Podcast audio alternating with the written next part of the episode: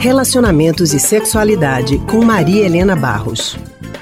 Maria Helena é psicóloga e psicanalista do Centro de Pesquisa em Psicanálise e Linguagem CPPL e vai falar conosco sobre relacionamentos e sexualidade.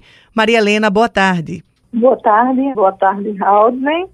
Boa tarde a todos. Boa tarde, Maria Helena. É verdade que quem constrói os limites de um relacionamento normalmente são as pessoas envolvidas nele. No entanto, alguns fetiches podem agradar uns, mas também podem constranger outros. Os famosos nudes, por exemplo, podem ser extremamente invasivos para uma das partes. Maria Helena, os fetiches que acontecem entre os casais precisam ser em comum acordo? Com certeza, não é? As fantasias, os fetiches, nada disso é impróprio, certo? Tudo isso faz parte da sexualidade.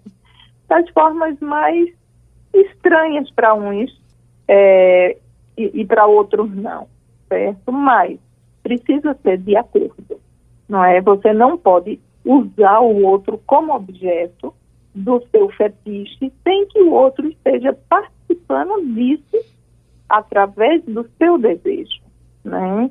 Então, isso é uma coisa importante e que, quando não ocorre isso, as relações são efetivamente abusivas, sabe?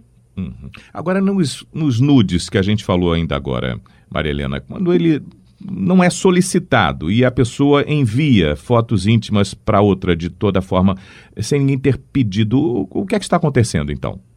Veja só, eu acho que isso daí tem a ver também com o que está instalado na nossa cultura atual, né? A dimensão da imagem como sendo aquilo que articula a relação, aquilo que provoca a, a relação, o desejo, não é? Mas se você manda para um outro um nude sem o outro é, pedir ou sem conversarem sobre isso é invasivo, não é? É desrespeitoso em relação a si mesmo e é invasivo para a intimidade do outro. Pode ser que o outro goste, pode ser que o outro ache péssimo, não é? Além do que, não é? É também o que é que mobilizaria você mandar o nude? Claro, a nudez é algo é, excitante, é algo que provoca o desejo do outro, nada contra isso, não é? Alguns casais que fazem jogos de striptease entre si, nada contra isso. Isso faz parte do desejo, da expressão do desejo, certo?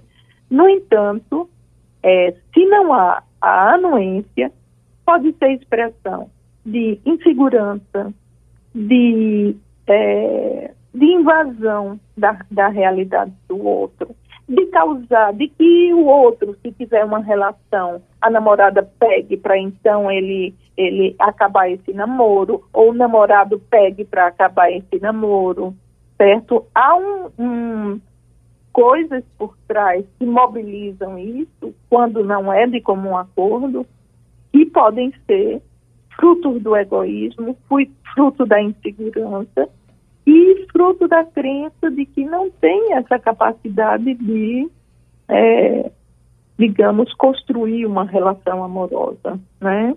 Obrigada, Maria Helena. Tá, boa tarde a todos. Tchau, um tchau, abraço. Nós conversamos com a psicóloga e psicanalista do Centro de Pesquisa em Psicanálise e Linguagem CPPL.